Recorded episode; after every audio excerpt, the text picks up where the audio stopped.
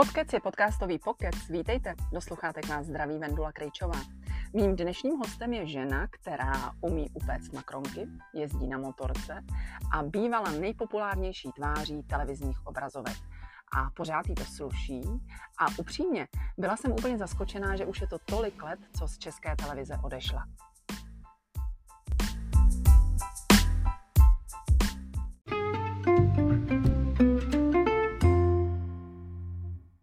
Pozvání na podcastový pokec dnes přijela moderátorka Jolana Voldánová. Jolana, já tě vítám. Děkuju. Nejsem jediná, komu chybíš na televizních obrazovkách. Jak se máš, co děláš, čemu se teď věnuješ? Já se mám skvěle, už 10 let se mám naprosto skvěle. Asi jsem se měla i předtím skvěle, ale teď vlastně tím, jak se ten život řídím sama, tak je to fajn. Samozřejmě někdy je to období náročnější, protože té práce je hodně. Někdy naopak jsem trošku jako v takovém stresu z toho, že zase naopak ta práce třeba není. Je to, já myslím, že tohle znají dobře herci, takoví ti, co jsou na volné noze.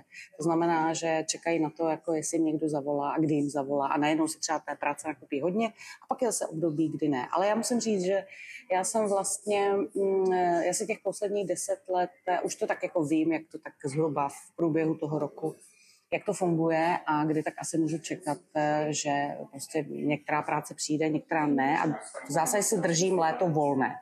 S výjimkou toho letošního, kdy jsem psala jednu knížku, tak to jsem si teda dala, to jsem seděla 6 týdnů na zahradě. Ale jakože to nevím, že jsi napsala knížku, ta ještě nevyšla. No, protože ona vyjde. No a prosím tebe, co to je za knížku, povídej. No, nevím, jestli budeš šokovaná ty nebo i posluchači, ale já jsem přijala nabídku a napsala jsem knížku s Petrem Pavlem.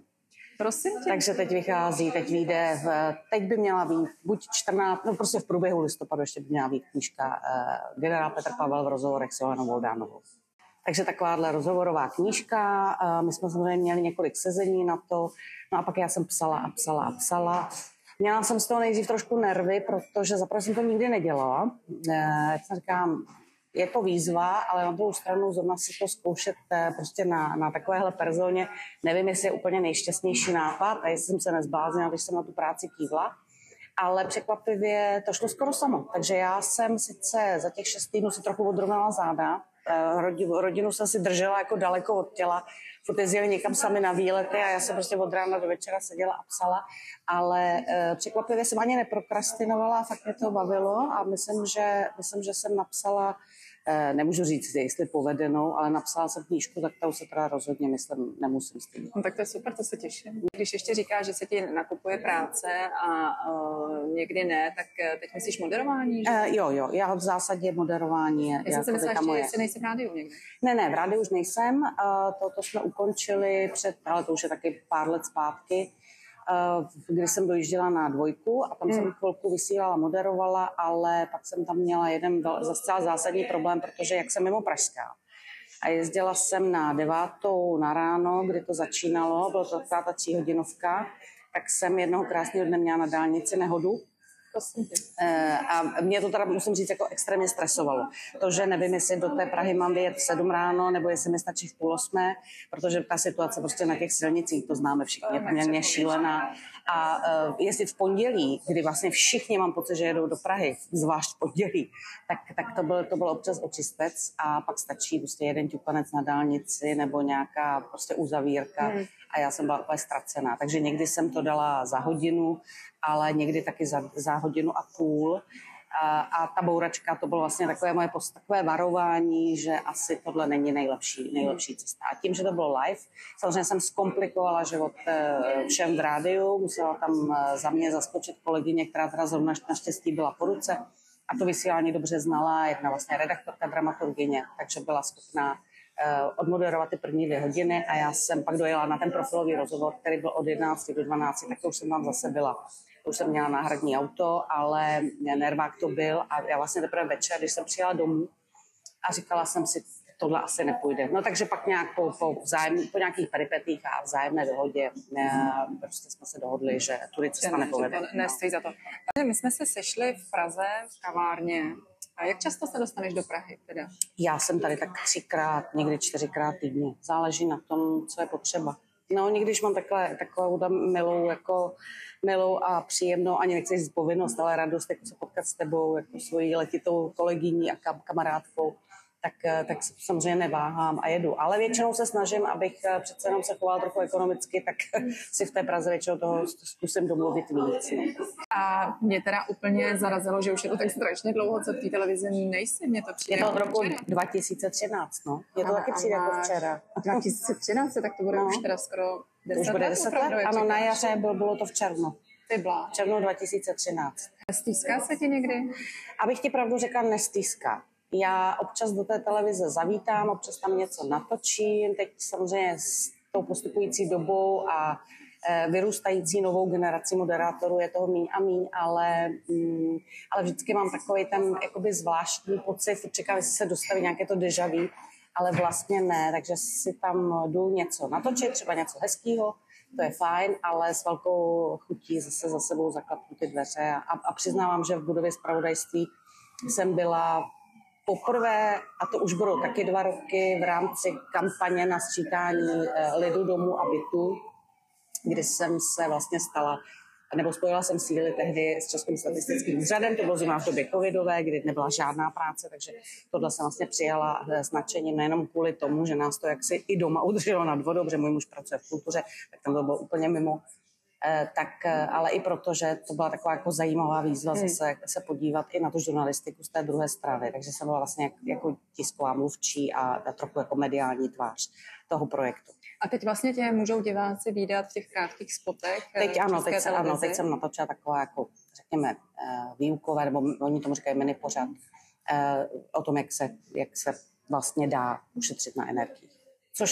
Což se teda, musím říct, že mě to až šokuje, jak se ta společnost opravdu rozděluje, tak na jednu stranu mi třeba píšou, teď mi napsala naposledy paní z dětského domova, kde by se to dalo stáhnout, že by to chtěla pustit dětem, protože to prostě děti třeba nezachytily, tak jestli se to dá stáhnout, by věděli, mají asi správně větrat nebo šetřit v rámci svých možností, nebo vůbec chovat se jako trošku zodpovědně.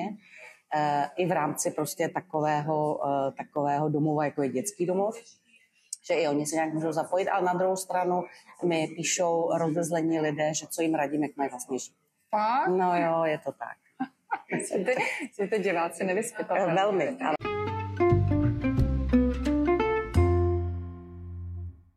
Mně je jasný, že když jsi skončila v televizi před těma 10 lety, že jsi měla spousty nabídek, byla nějaká, kterou jsi odmítla, které by se třeba litovalo?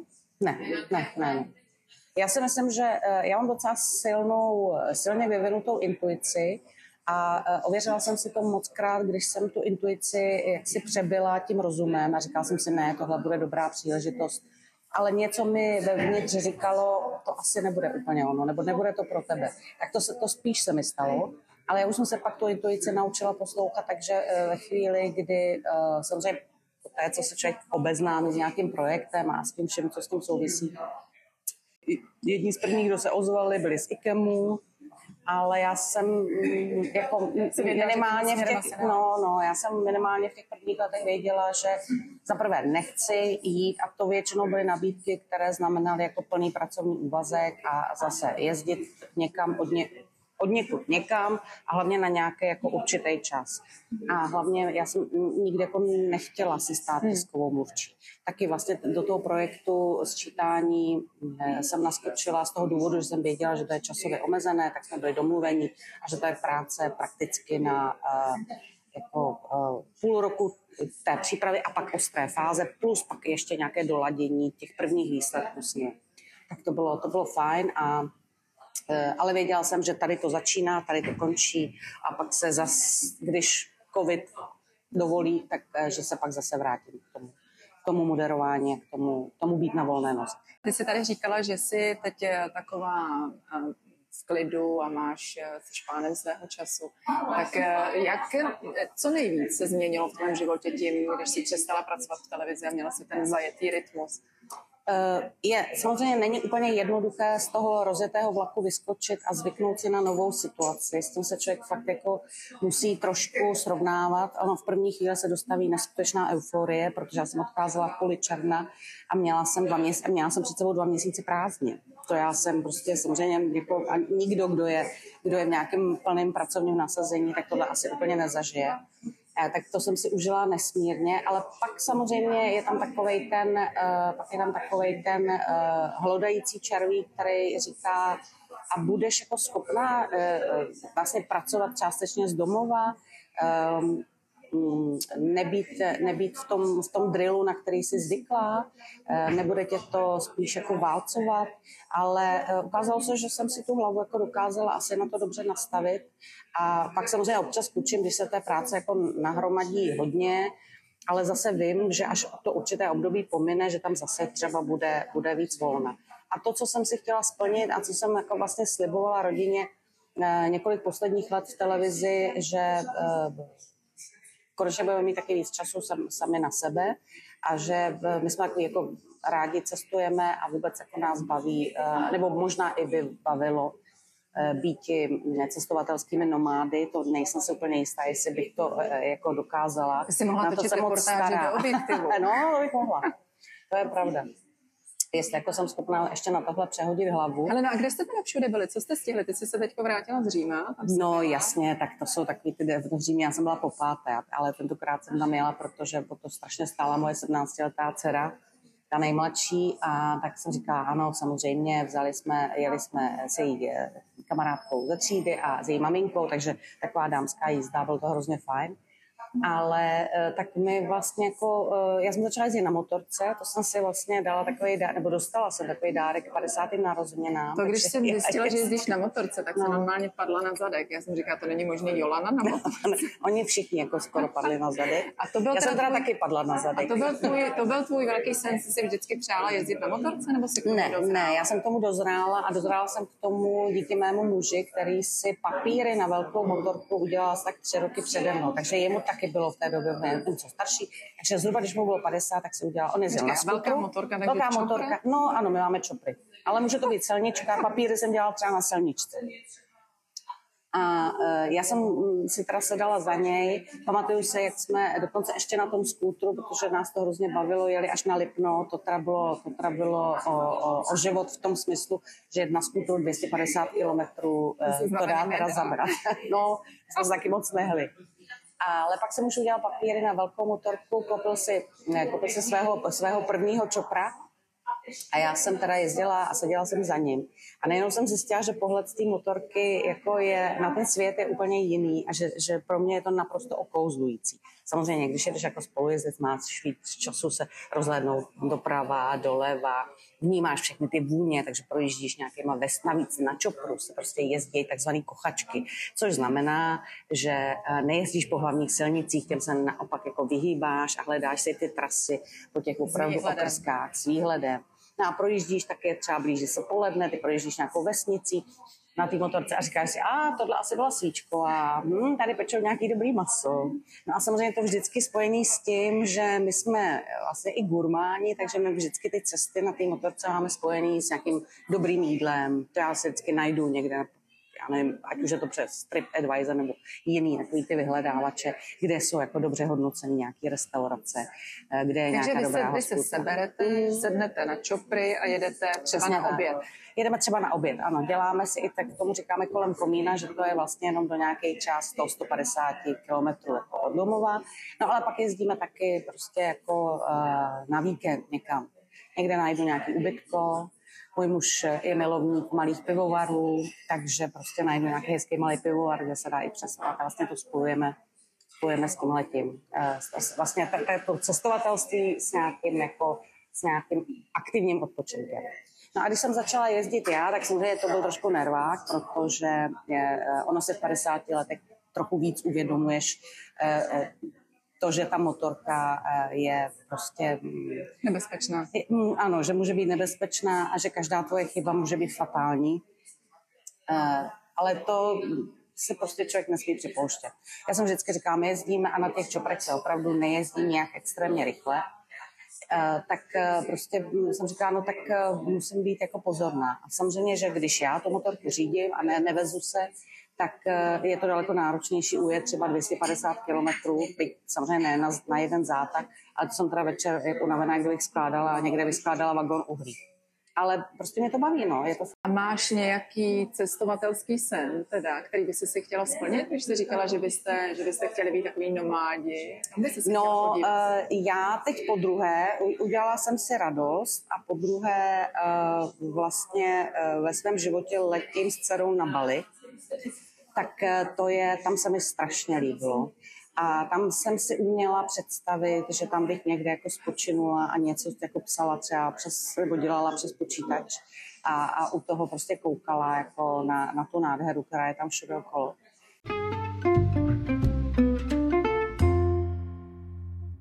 Pojďme se ještě vrátit k té televizní kariéře. Určitě si potkala strašnou spoustu zajímavých lidí. Jsou třeba někteří, na které si ráda vzpomeneš, třeba na nějaké zásadní rozhovory, které si vedla, nebo... Úplně nevím, jestli zásadní rozhovory, ale v každém případě na jako zcela výjimečná mimořádné situace, které se ale podle mě mohly odehrát jenom v těch v podstatě 90. letech, nebo respektive do přelomu jako tisíciletí, protože to byla prostě doba, kdy všichni mohli dělat všechno, pokud měli jenom trochu nějakých schopností, ani ne moc zkušeností, protože tam jsme všichni začínali a bylo nám něco přes 20. Takže o zkušenostech to moc nebylo, ale spíš o tom nadšení a o schopnosti se učit, vlastně vstřebávat do sebe to, co ta novinařina televizní obnáší. A my jsme ji vlastně tehdy jakoby stavěli po té revoluci, kdy si to nikdo neuměl moc představit, protože prostě nebylo na co navazovat.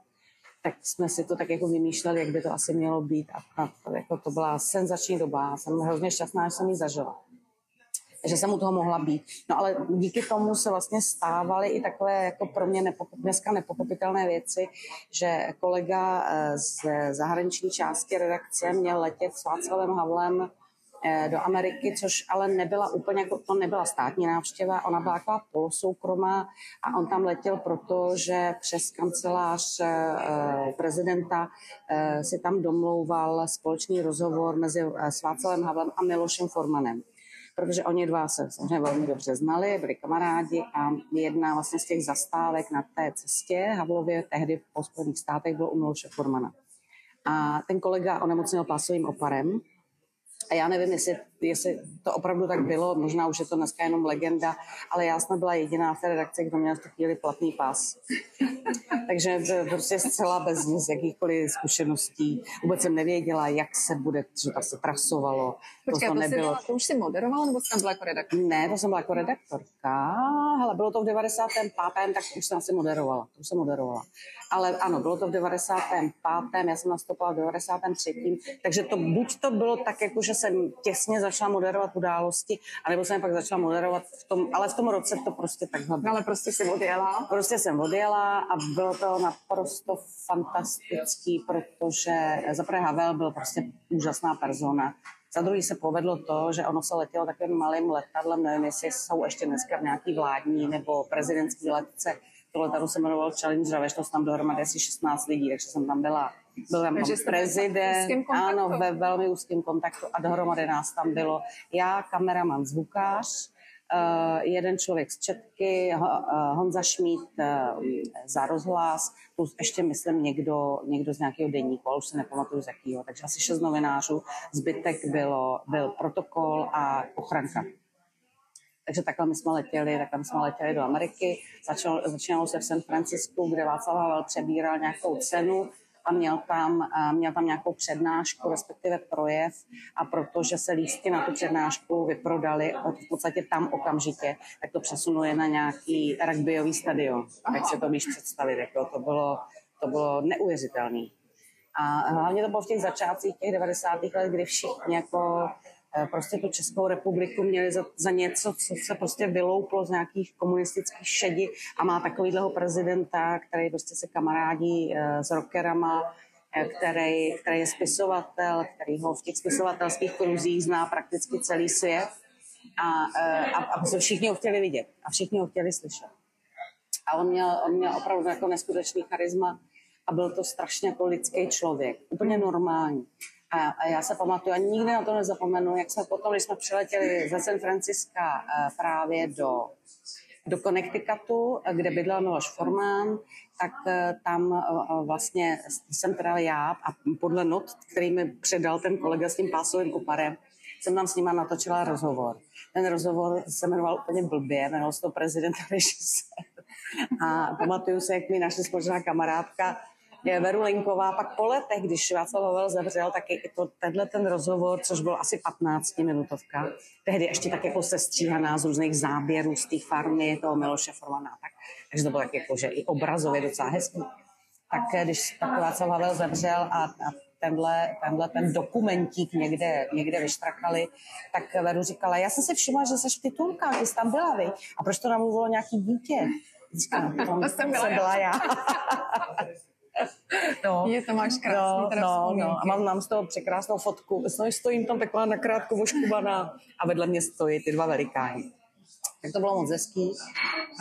A díky vlastně Václavu Havlovi my jsme se pak dostali ještě vedle, v podstatě, když to řeknu lidově, na mejdan k Arturovi Millerovi, že?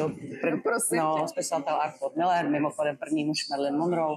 Tak oni tam tak bydlejí někde jako pohromadě, takže vedle Miloše Formana opozdál prostě jiná farma, tam Arthur Miller a tam byl Filip Roth, další slavný spisovatel, přišla tam Mia Farrow a tak, no. No a my jsme tam tak jako klábosili.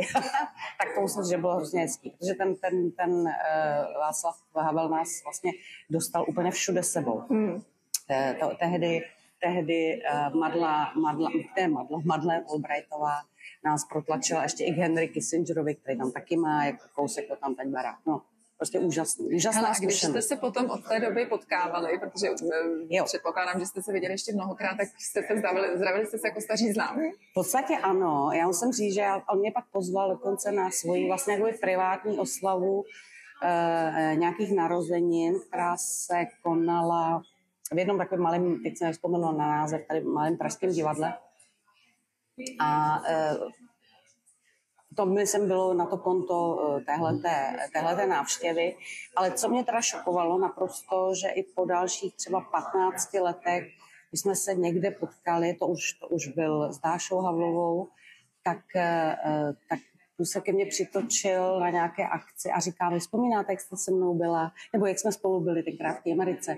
A já říkám, no pane prezidente, samozřejmě pro mě nezapomenutelný zážitek, ale jak si to můžete pamatovat vy, on, který vlastně jezdil, že on byl furt někde. On vlastně šířil to dobré jméno té České republiky a ty své myšlenky po celé země kouli. Takže on opravdu cestoval strašně moc a nemohl si podle mě všechno pamatovat, ale na tohle se pamatoval. A on mi říkal, já se na to pamatuju proto, že to bylo hrozně milý a že jsme tam byli vlastně taková malá parta a to se vlastně na těch oficiálních zahraničních návštěvách už vůbec nestávalo. Tam se stala, tam byla neuvěřitelná historka, kdy jsme přiletěli do San Francisca pozdě večer a teď nás přivezli na hotel, kde jakože, že se spí a tam řekli, no ne, novináři ty spí v jiném hotelu, tady spí pan prezident a akorát, že někdo prostě z toho českého protokolu to nějak špatně zajistil a oni pro něj neměli připravený prezidentský apartmán. Takže my jsme se rozdělili, nás odvezli do jiného hotelu s tím, že ráno prostě bude pokračovat ten program. My jsme přejeli na ten náš hotel a zjistili jsme, že tam nemáme kufry. Takže tak, jak jsme byli, byla půlnoc, byli jsme unavený, prostě časový posun, zmordovaný z toho letu, tak jsme šli spát, prostě tak jsme si každý koupili kartáček na zuby, zubní pastu, ráno prostě to, v čem jsme předtím, jsme zase vzali na sebe. A někde jsme se potom a Václav Havel ještě dělal takový jako snídaně pro novináře v rámci téhleté cesty. Že jsme se potkali na nějaký společný snídaní, kdy vlastně se řešilo, co se ten den bude dít, co by bylo hezký, kdyby se z toho jako natočilo a on vlastně nám dává nějaký takový background, většinou teda offline, ale prostě, aby jsme byli opravdu jako v obraze. A my jsme přišli na tu snídaní a on tam seděl a byl takový jako rozlobený. A my jsme ho zdravili a on říká, jak jste se vyspali? A jsme říkali, no my dobře, akorát jsme neměli kufry. Říkám, já vím, já jsem na nich seděl v lobby ještě asi 2 hodiny. Takže prostě to byla taková opravdu jako hurá akce, ale neskutečná. To jsou super zážitky. No. Hele, se to asi už nepřebylo, viď? To nic nepřebylo. Já jsem s ním pak točila mockrát, občas jsem pak jako v podstatě zase jako záskok za někoho letěla, já nevím, s Václavem Klausem třeba do Varšavy, s Josefem Zielencem, který byl ministr zahraničních věcí, někam Litva, Lotyšsko, Estonsko. A to byly samozřejmě taky moc hezký věci a těch rozhovorů jakoby hezkých, zajímavých jsem dělala spoustu, ale myslím, že tohle nic nepřebije.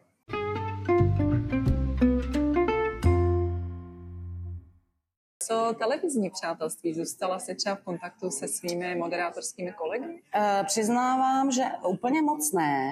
A někdy mě to i jakoby zamrzí, ale mám pocit, že ta doba, jak je rychlá, jak se ty lidi vlastně i rozutíkali z té mojí jakoby staré party, když jsme spolu začínali, tak to prostě mám nějaký povědomí a trošku malinko jsme občas v kontaktu s Jankou Drdinkkovou, Janou Drdinkkovou z DVTV, ale a teď jsme si psali s Danielou Pusařovicovou, ale vlastně jakoby z těch lidí, kteří v té televizi zůstali, takže o sobě víme a vím o Verunce Linkové, že kdysi dramaturgyni, ale jinak vlastně se moc jako s nikým nepotkává.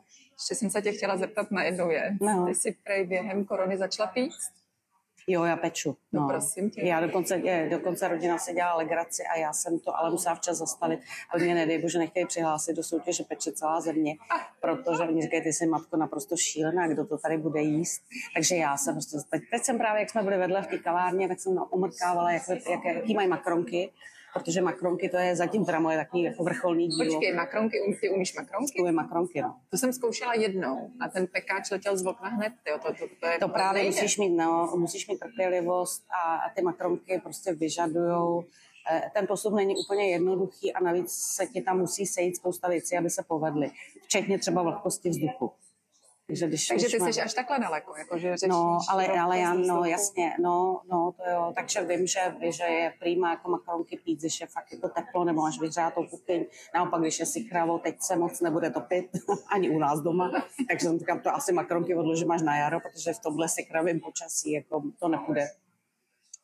A nesmíš přemíchat to těsto, musíš ho správně domíchat, no prostě jako. A měla jsi k tomu vždycky vztah, nebo? Já si myslím, že... Přišlo to spolu s motorkama. Přišlo to spolu s motorkama, možná i dřív. Já si myslím, že to mám trošku geneticky po své babičce z Vysočiny, která byla vynikající kuchařka a strašně dobře pekla.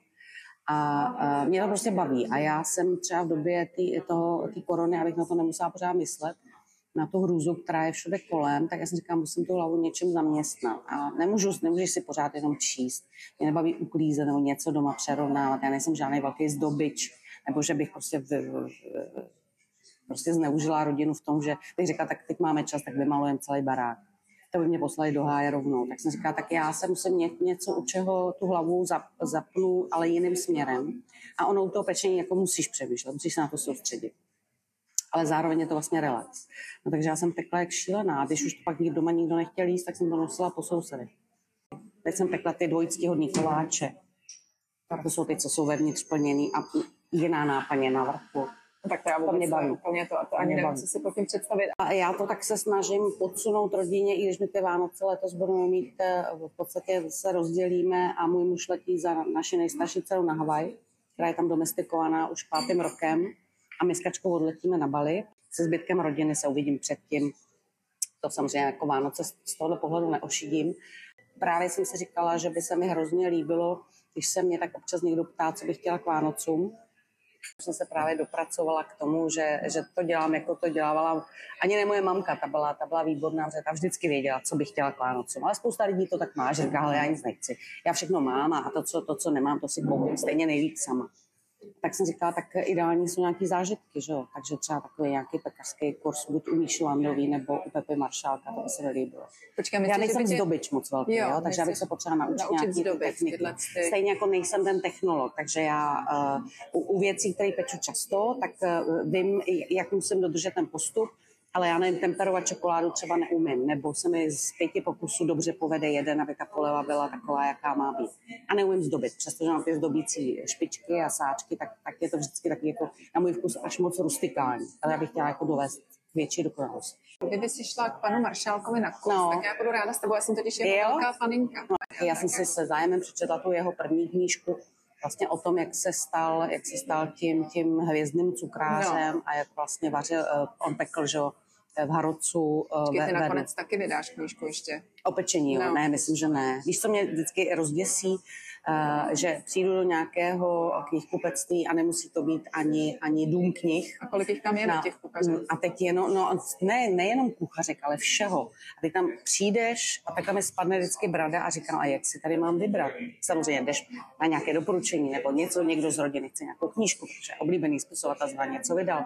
Ale jinak podle mě člověk vůbec nemá šanci se orientovat. A mě už doma trošku nadávají, protože já jsem zaplnila celou jednu část knihovny už hořkama a mám i jako v rámci dědictví jsem si vzala nějaké kuchařky od mámy a od druhé babičky. Takže prostě a pro mě jako největší relax je si večer sednout a číst si v těch. Pro mě se stává normálně jako šílenec. Hele, a máš to i teda, nejenom, že ráda pečeš, ale i ráda vaříš? Nebo si v nich jenom čteš? Ne, já i ráda vařím. I ráda vaříš. A víš, co pro nejstrašnější, jak já jsem vždycky byla takový jako trošku pedant a puntička, tak já, když se pro něco rozhodnu a rozhodnu se, že něco prostě uvařím nebo upeču. Děláš úplně dokonale. No, mě baví zkoušet nějaké nové kombinace, nové chutě. Já miluju, proto se strašně i těším na Bali, miluju tu asijskou kuchyni, ta indonéská kuchyně je zase ještě jakoby trošku jiná než ta klasická, co my tady známe v rámci byť třeba skvělých nějakých čínských bister. Tajská kuchyně je úžasná. Takže to jsou pak všechno věci, si říkám, tyjo, já bych taky šla na nějaký kurz tajský kuchyně. To by se mi líbilo, ale vlastně přitom to není vůbec jako obtížný. Jenom na to musíš mít ty správné suroviny a musíš tomu věnovat nějaký ten čas, se to prostě trošku naučit a pak už to jde úplně samo. No.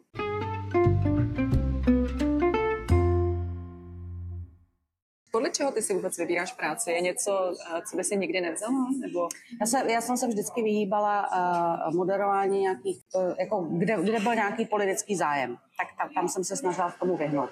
Dělám ráda věci, které souvisejí, jsou nějak jako profesně zajímavé.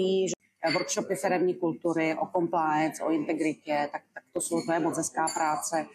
Samozřejmě občas jako nějaká zastřešující organizace, takže Svaz měst a obcí. Když měl nějakou velkou konferenci, tak jsem to s nima moderovala, to mě moc bavilo. Rozhodně se nenudíš. A jdeš si někdy občas ještě zatančit? Jak vzpomínáš na své čekování ve StarDance bylo úžasný. A jediný, kde jsem měla takovej trošku jako... já se moc nikdy nekoukám dozadu, není to jako asi... Nejsem tak životně nastavená, mě zajímá, co je teď a co bude. Takže takový to vracení se k něčemu, co bylo, mě vlastně jako nikdy moc nebralo a nikdy jsem netrpěla žádnou přehnanou nostalgii, že něco hezkýho skončila, že už to takhle hezký třeba nebude a tak. To vůbec ne. Ale jediný, kde asi před 2 lety jsem, když jsem se naposledy byla podívat na StarDance a seděla jsem na tom publiku, tak jsem si úplně živě vybavovala, jak vlastně mě to taky jako tahle doba pohltila. A jak mě to tehdy si myslím, že to byl ten první impuls k tomu, když jsem si říkala, a to chceš celou dobu jako už stát jenom v těch zprávách a nic jako jiného prostě nedělat, protože už tehdy, a to bylo... Mojí kačce je dneska 17, tehdy byly 2 roky, takže to je nějakých 15 let a já jsem z televize 10, v podstatě, nebo 9. Tak už tehdy jsem si říkala, jak mě všichni jako měli zaškatulkovanou a to furt si myslím, že jsem ještě byla relativně mladá. Jo. To mi bylo nějakých, já nevím, 36, když jsem tančila ve StarDance. Ale už jsem byla zaškatulkovaná za tu seriózní dámu, paní ze zpravodajství. A já se pamatuju, jak jsem si říkala, já nechci být ještě ta seriózní dáma, ta paní ze zpravodajství. Když jsem se občas to snažila někde jako něčím malinko narušit tenhle ten jako obrázek země, že nejsem až taková, jako taková ta strohá. A tehdy právě možná jsem si říkala, jsou ještě jiné věci jako na světě, než jenom zpravodajství. Byť jsem tím samozřejmě byla pohlcená, dělala jsem to hrozně ráda a do určité doby mě to opravdu hrozně naplňovalo, tak tady to byl takový ten první červík jako do té hlavy, který mi říkal, a vážně to chceš, jak dlouho to ještě budeš dělat? Jak dlouho to ještě chceš dělat? Jak dlouho tam chceš ještě stát nebo tehdy ještě sedět? No, tak o tom teď pak vlastně vedla nějaká ta další několikaletá cesta k tomu, kdy jsem se teda definitivně rozhodla, že v nejlepším se má odejít a že je nejvyšší čas to udělat v těch 43, protože čím budu starší, tím možná to bude horší, nebo ta schopnost toho opustit tuhle, jakože v podstatě skvělou kariéru, že to bude horší a horší a budu se třeba víc a víc bát. Hele, a kdy jsi si uvědomila, že jsi populární? Bylo ti to někdy na obtíž? Protože tebe podle mě zná úplně každý. Svědčí o tom i ty tvé ceny. Máš někde svoje zrcátka pěkný na polici? Jo, mám, no, mám. A teď jsem si, teď se možná trošku rouhat, tuhle jsem na ně koukala, zaprvé dá strašnou práci vyčistit, to nějak jsou z nějaký ty musazy, tak jak to tak doblízkava, už se mi to nikdy nepovedlo. Dokonce jsme se psali s Vojtou Bernátským, který na tom je podobně, a říkali, prostě holka, čím to čistíš, to vůbec ničím nejde. Tak jsem mu poradila nějaký dva typy a on říká, jo, tak jo, tohle je docela dobrý. Ale teď jsem zrovna byla v pokušení, jak se mi množí ty věci a já nemám ráda takový ty výstavky těch předmětů, na který vlastně jsou to, jak se říká, lapače praku. Tak tohle už je jako trošku lapač praku. To bylo vtipný v době, kdy ty děti byly malé, já jsem na to dávala ty dudlíky, že jo, a tak. Ale to jsem si, že to vlastně je taková ta miska, takže to se tam udrželo.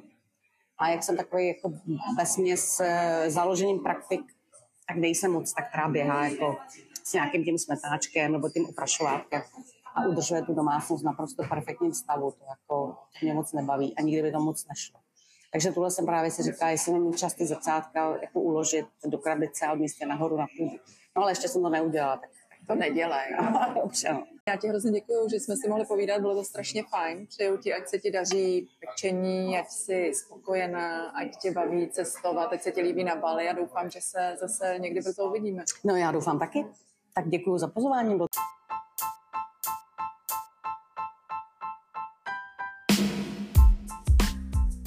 Tak takový byl dnešní podkec. Na Instagram a na Facebook jsem dala naší společnou fotku, kterou jsme si po tomhle povídání s Jolanou udělali, takže se můžete přesvědčit, že je pravda to, co jsem říkala v úvodu, že to Jolaně pořád stejně sluší. Mějte se pěkně a budu se těšit zase příště. Nashledanou.